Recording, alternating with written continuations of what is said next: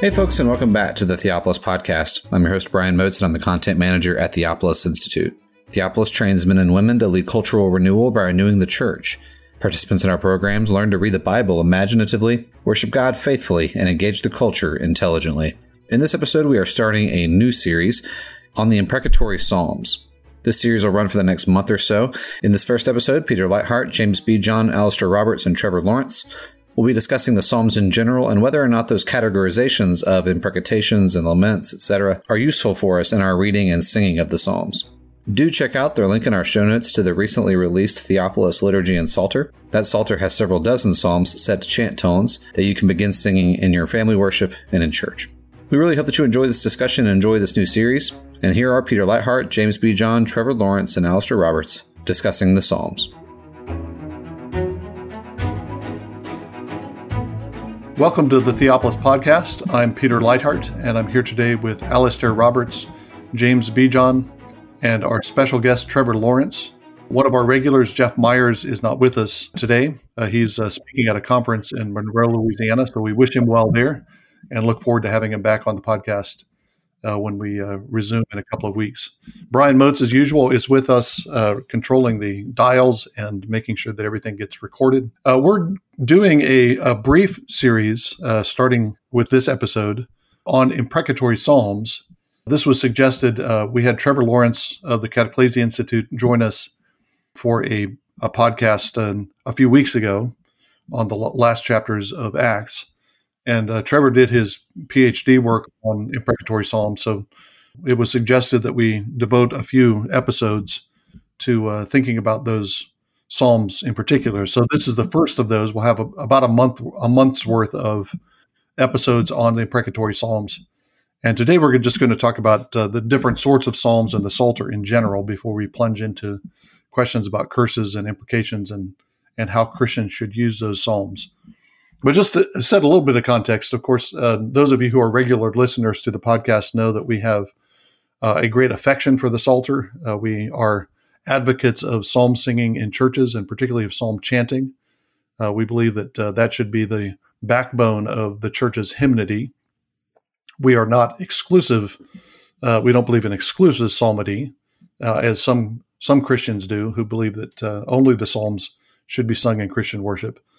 But we do believe that psalms should be preponderant, should have a major presence in our worship and in our singing, and that the tonality and the range of emotion and experience and setting that the psalms present should shape the way that hymns are written and the hymns that we sing and use in worship. So we've produced a partial psalter. That was one of the projects we worked on last year in 2020, we were able to put together an initial edition of a Theopolis Psalter that included about 40 psalms, Jim Jordan translations, and most of the settings were settings that Jim Jordan put together for chanting.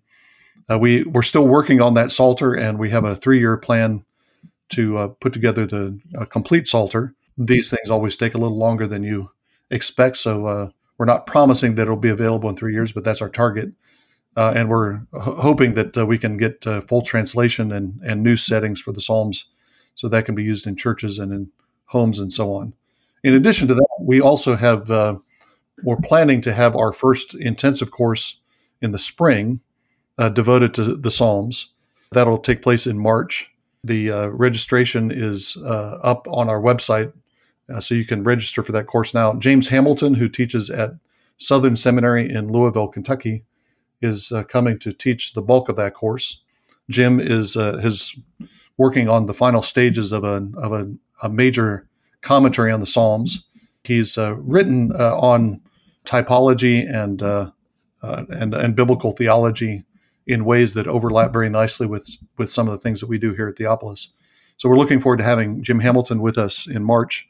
And in addition to those lectures on the Psalms, we're going to have some practical exercises. Paul Buckley, who is our psalm chant guru, will be with us in March, and he'll be spending a couple hours a day training students to chant the Psalms and introducing new psalm settings to us. So that's another contribution that we're making to the to promote psalm singing in the churches. So the taking a break from a longer series that we've been doing and doing a short series on Psalms fits with our agenda for the coming year and just our overall agenda. The first episode, we want to devote to just thinking about the Psalter in general, and I'll just throw open a kind of a soft question to the rest of the group.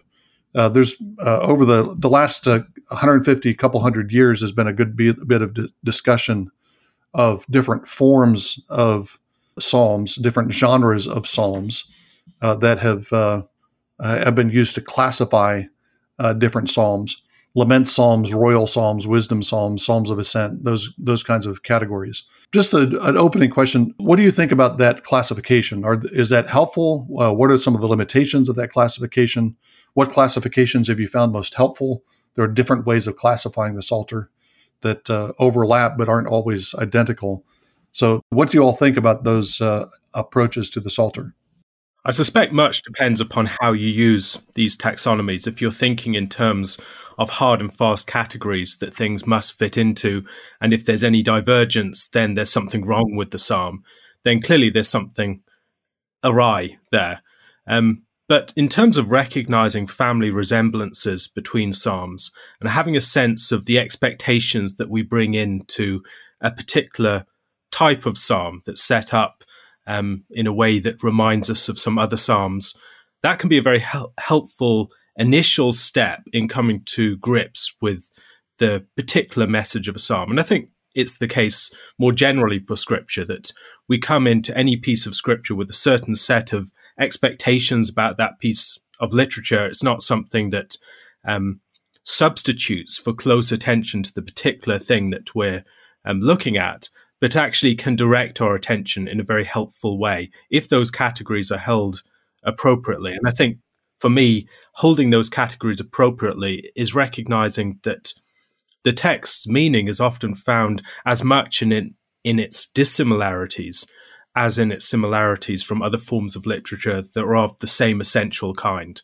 and also recognizing what some have spoken of as hybrid psalms that bring together a number of different elements, these mixed types, that those aren't inappropriate, those aren't somehow abnormal. Rather, our categories need to be humble before the text, to recognize that the text should lead the categories rather than the categories presenting demands upon the text that if the text doesn't match up, then the text is found to be deficient. Yes, I think that chastened welcoming of these sorts of categories is quite right. It is really helpful to be able to know going in, this is a psalm of historical recital, or this is a hymn of thanksgiving that's celebrating God's deliverance. But Alistair, as you said, often these prayers are doing more than one thing at the same time. And so if we use those hard and fast categories to limit the attention and our openness to what the psalm may be seeking to evoke and stimulate in us and in the church, we will have hamstrung the dynamic language and quality of these prayers. You talked about hybrid psalms. It's really interesting to look at a psalm like Psalm 119.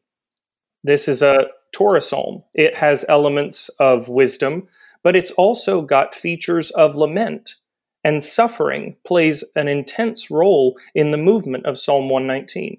You move into the center of the Psalter at Psalm 72. It's the Psalm of Solomon. It's a royal psalm, but it's also got profound features of imprecation and pleas for judgment that suggest a setting of suffering underneath.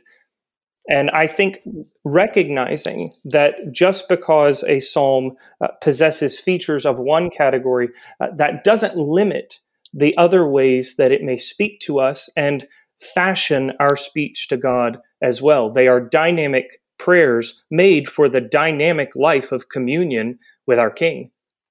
Yeah.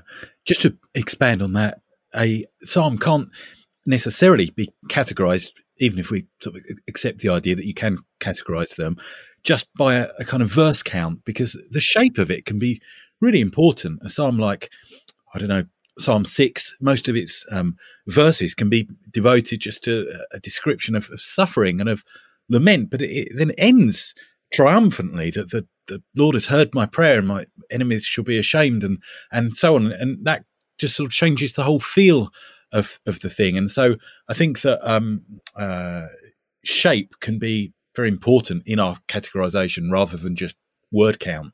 Mm-hmm. Let me play a devil's advocate a bit here and give me an example of a psalm where your understanding of the psalm was shaped and profoundly helped by having a category to place it in, to having some kind of label or classification. One possible example would be the wisdom psalms, like Psalm 37 and 73. Now, as is the case with a lot of these categories, close attention to the text itself will alert you to what is going on here. It's not as if some superimposed label is revealing something about the text that wasn't there in the details ready to be found out. And yet, being aware that sometimes the Psalter speaks in particular ways can prime us in I think, helpful directions.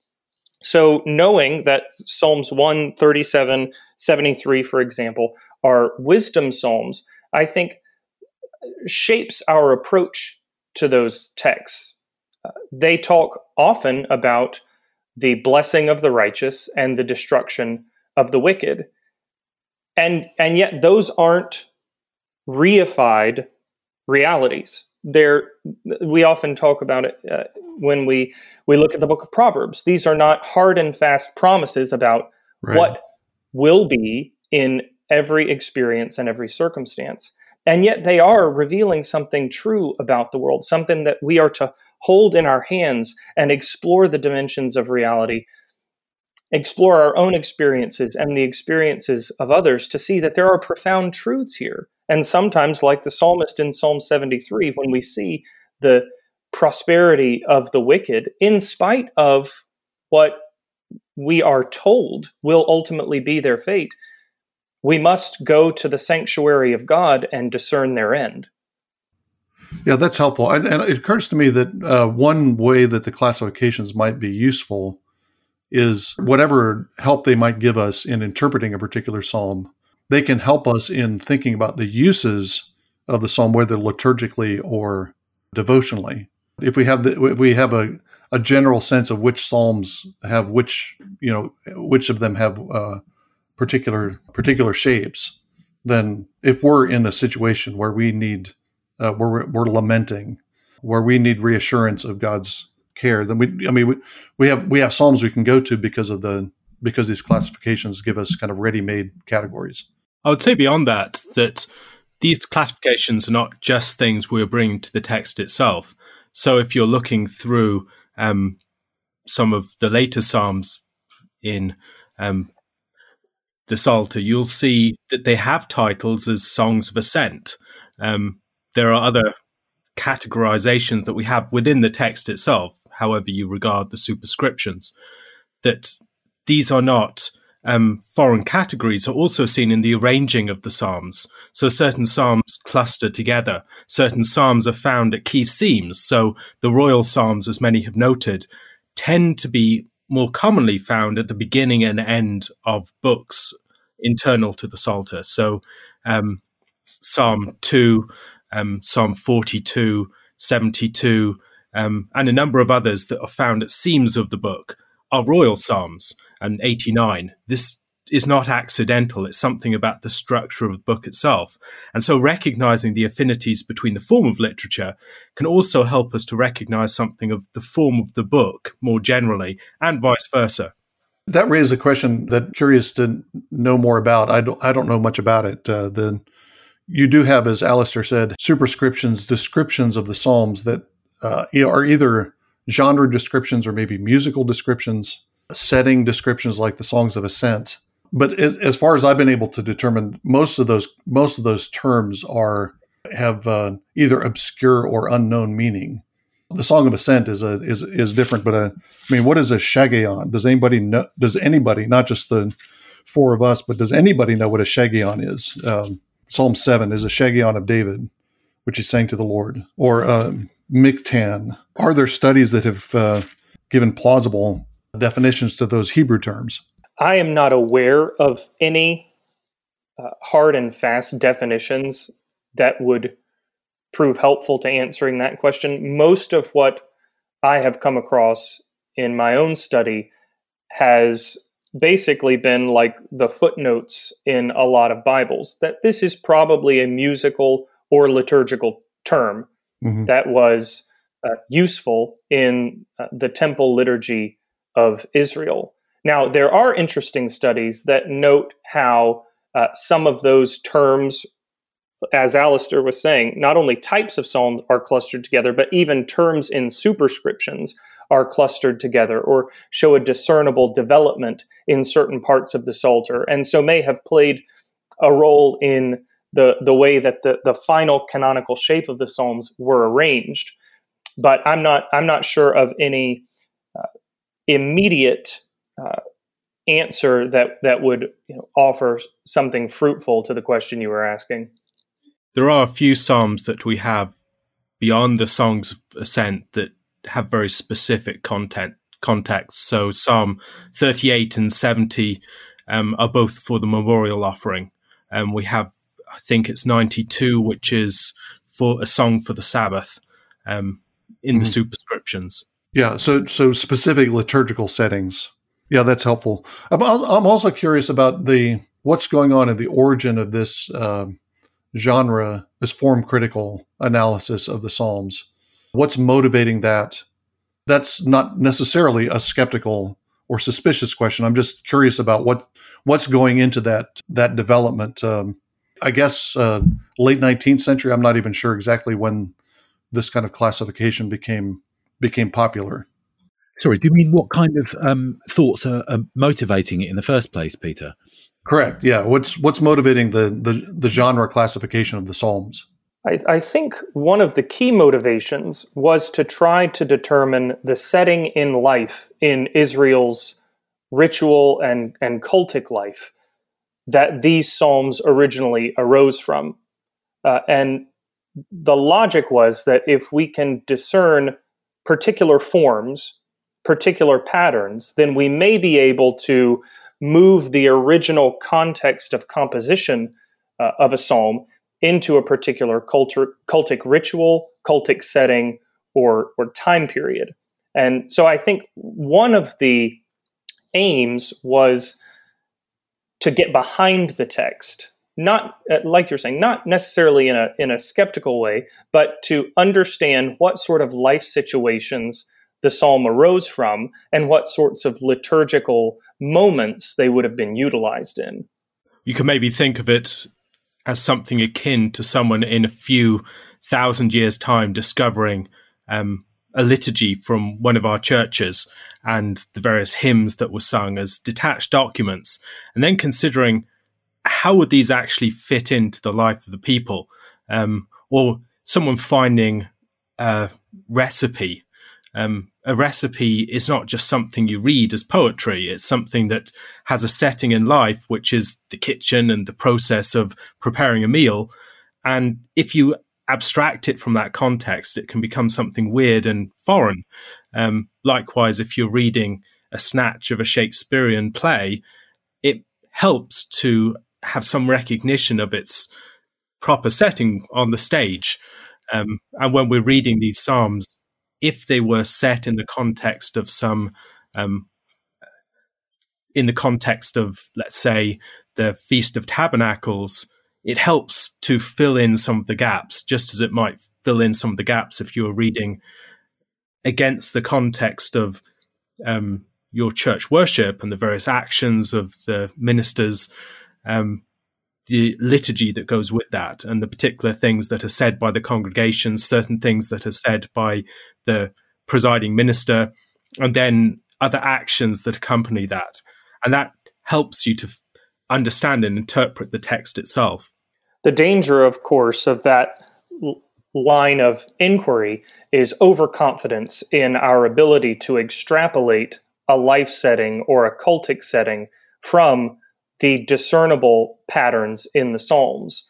And that can cause scholars to try to recreate cultic situations or cultic ceremonies that we don't necessarily have evidence for in Scripture. But when looking at the form of a particular psalm with this particular lens of investigation, it can become quite tempting to come up with a totalizing framework that offers ritual and cultic and social explanations for the development of all of these psalms.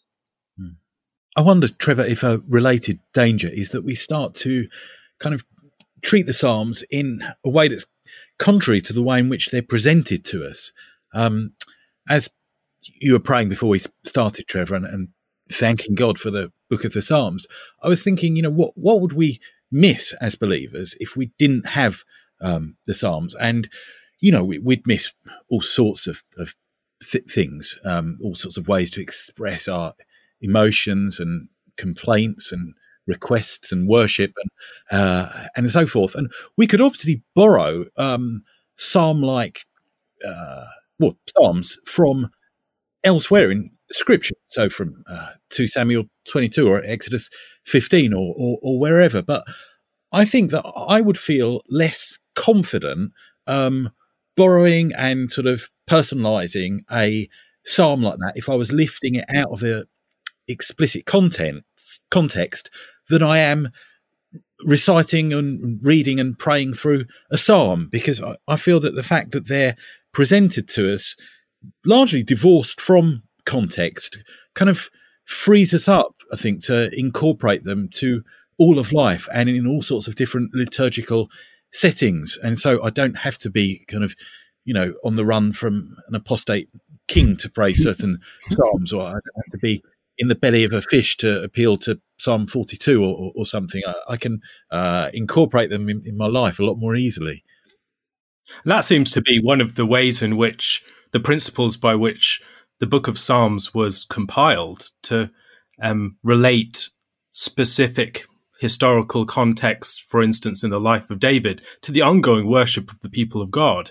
It's one insight that I found very helpful from Brevard Charles in the context of his canonical criticism, that many contexts within Scripture are underdetermined from the text itself. We can speculate about them, but the context is not given to us. The fact that these texts are present within Scripture is not so much about their power in speaking into their original context, but their continuing work as a voice of God into the life of his people.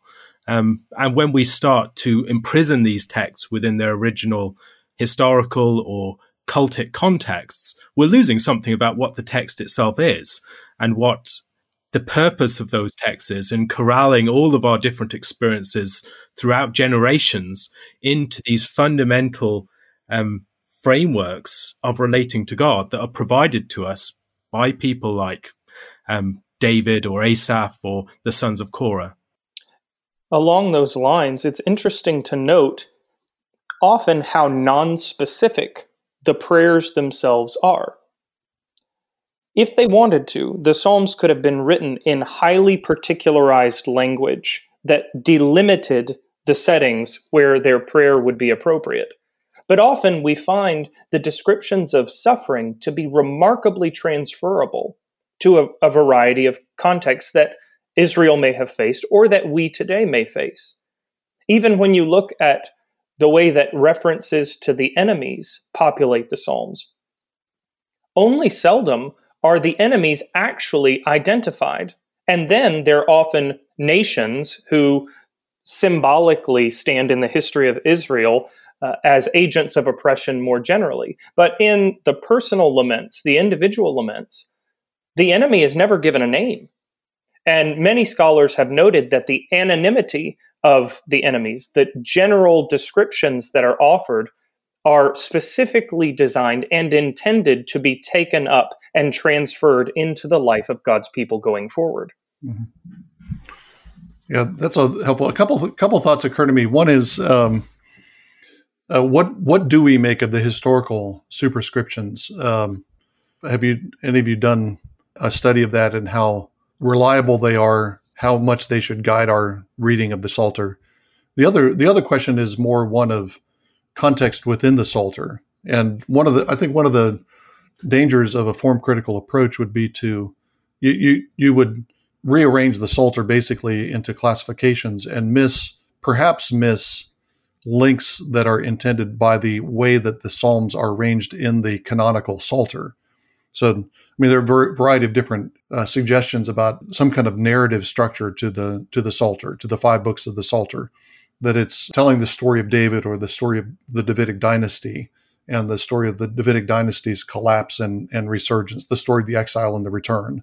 So, I think those readings can be very plausible, and so that's another kind of context that could be missed if you're focusing too heavily on the genre question. But back to my first point, what about the historical superscription? Should we think, for example, Psalm 3 actually did come from the time when David was fleeing from Absalom? Is that part of the text, or is that something added by a later editor? It obviously could be both in a sense, couldn't it?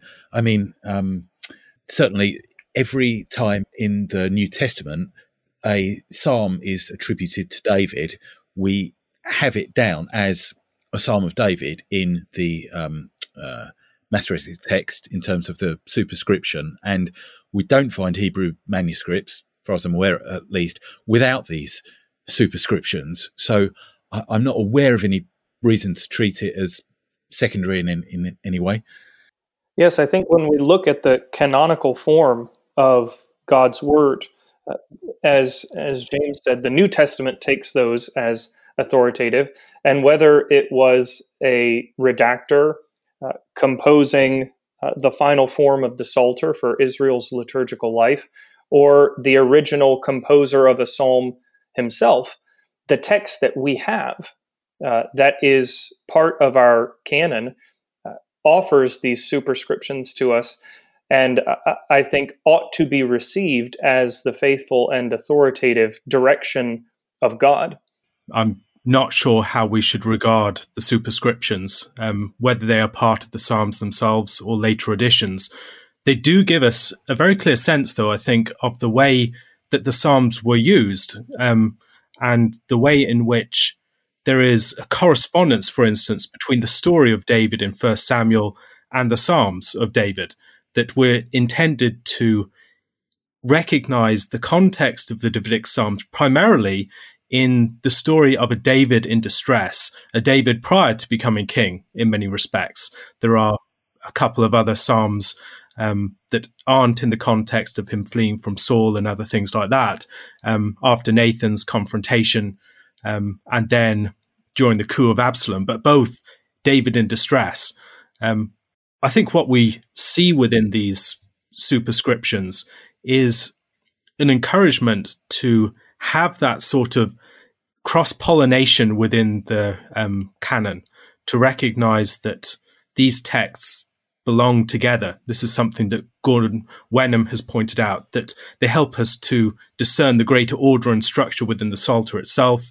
They help us to understand the considerations that guided the arrangers of the Psalter. It's not just the original people who composed the Psalms, but they were brought together into this larger set of collections and then single collection. And within these, I think we're also seeing something about the way in which the Psalms were read in terms of the story of the suffering David, and an invitation through that as Christians to read the story of the suffering son of David in the Psalms. And so in the historical superscriptions, we're having an invitation and a precedent for engaging a messianic reading of the Psalms. Mm-hmm. I think whether these are original superscriptions or later ones, I think they provide us with that precedent, with that encouragement to see in these texts something more than just some original historical referent. It's an ongoing experience of the people of God. It's a messianic, expectant reading as well. That's consistent with the way the Gospels utilize many of these Psalms as well. Several studies in the Gospels' echoes and allusions of the Psalter in particular have noted that Psalms of Lament are echoed frequently, particularly in the Passion narratives of the Gospels, as part of a much larger project of presenting Jesus as the suffering and vindicated Davidic king. So as you were saying, Alistair, the superscriptions in the Psalms themselves allow us to read them forward toward the Son of David, Jesus Christ, but also the utilization of the New Testament authors, not just in their quotes, "Thus said the Spirit through the mouth of David," but in their implicit echoes and allusions, the way that they are presenting Jesus by means of the Psalms as the Messianic Son, the heir in the Davidic line, I think further substantiates the significance of those superscriptions for us today. Just a quick comment perhaps about order of psalms. It does seem to me that often a psalm will pick up on its context in terms of the wider Psalter. I mean, right from the word go, in fact. So, I mean, in Psalm 1, we're introduced to two types of men, I guess, the righteous and the wicked, and it talks about their various ways. And then in the second psalm, the way in which the righteous man meditates on the law, we're then introduced to these kings and rulers who meditate against God and formulate plans. It's the same word which is used there. And so Psalm 2 sort of picks up on Psalm 1 in that sense, but then Psalm 3 goes and picks up on Psalm 2. So whereas in Psalm 2, the holy hill is God's holy hill is this source of terror and angst to the rulers of the earth. In Psalm 3, for the righteous man, the holy hill is a source of deliverance from where God's prayers are answered. And so it picks up on that way. And then it continues, Psalm 4 picks up the glory mentioned in Psalm 3 and talks about, whereas Psalm 3 is about how God is glorified, Psalm 4 is about how the unrighteous has turned God's glory into shame, and it continues like that. So it feels like you can often, by looking at key words, pick up a real significance to the order of Psalms. Mm-hmm. What do you think about the suggestions of the wider sequences that I was talking about earlier? That there's a either an overall kind of narrative structure, the whole Psalter, or there's at least there are sequences of Psalms, not only that have those kind of hook words that link them together, but also there's a kind of, this is a suggestion that's coming from Jim Hamilton's forthcoming commentary on the Psalms, but he's looking at the fifth book of the Psalms and the way that you move from Psalm 110 with the exaltation of the king. The Lord said, "My Lord, sit at my right hand until I make your enemies your footstool." You have a sequence of halal psalms that I think it's pretty well established to have been used as a collection of psalms in Jewish liturgies, and that leads up to a psalm of Torah, and then the psalms of ascent. So you have this: the establishment of a king, the praise that greets the establishment of the king, the law delivered by the king who now reigns at the right hand of Yahweh, and then the gathering of the people to Zion as they ascend back into the land and ascend back to the holy hill in the Psalms of Ascent. So, if you look at it from a certain distance, it does seem like you have a narrative sequence going on in those Psalms. What do you all think of that kind of approach? Does that seem plausible to you? Do you have an understanding of the Psalter overall that has helped to illuminate the book? I think that connection is something that can appear. If you step back, certain patterns start to become plain. For instance, the opening psalm is very much, as many have seen, it's a sort of heading for the entire Psalter. It's a way in which we are ushered into this larger body of material, and then Psalm 2 again frames the material that follows. And at the very end, of course, it ends with these crashing chords of this great... these great declarations of praise to the Lord. And so there's a very natural movement in that way. Then you see on smaller level there are psalms that are very clearly in close dialogue with the psalms that are next to them. So you're talking about Book 5 of the Psalter, and perhaps the strongest example of this is Psalms 111 and 112, which are both acrostic psalms back to back. One is declaring the character of God, and one is declaring the character of the righteous person. And there are key hook words. But beyond that, if you hold their statements side by side, you can see parallels. And it's an invitation to see the way in which the righteous person reflects the character of God. And on that smaller level, you can see that the ordering of these psalms is not accidental. But then I think that carries over to an extent to the larger level. Even if it's fairly loose, we can see this fundamental pattern. And from that, I think we can understand that careful thought has gone into the structuring of this. The design of this text is not just a grab bag of individual psalms, but it's a body of material that has, at the very least, a structure to it, if not an argument. Yeah, I like the sound of Jim's structure of it a lot. And I wonder in part, Peter, if that answers your original question about how does categorization help us.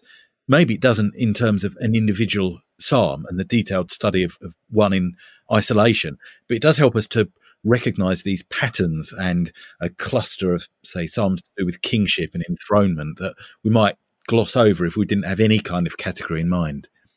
I also think it's helpful to see in the structure of the five books, a Pentateuch of Psalms, if you will, really the entire history of Israel. Davidic Psalms populate the first two books, full of suffering and the hope of vindication leading up to this climactic Psalm 72 that celebrates the royal son who brings justice to the earth, subdues the nations, receives tribute from them, and extends the glory of God such that it fills the earth as his cosmic house. Book 3 moves into the devastation of exile, the loss of the land, the crumbling of the Davidic dynasty, and ends with this plea, Lord, have you forgotten the promise that you made to David? With Book 4, we have the Yahweh reigns psalms, these promises and hopes that God is yet king. He does reign. He will keep his promises. And Book 4 ends with Psalms 104 to 106, which basically journey through redemptive history from the very beginning of creation throughout Israel's life with God, rehearsing what he has done, how he has made his covenant and been faithful to his word, even in spite of Israel's rebellion. And then finally, we get Book 5, which opens with Psalm 107. Which is a calling of the exiles back into the land. And at the end of Book 5, we curiously find another collection of Davidic psalms, this time suffering, but moving into ultimate victory that establishes something of an Edenic temple kingdom of God in the land, which elicits the final 5 or 6 psalms, which shout hallelujah to the Lord.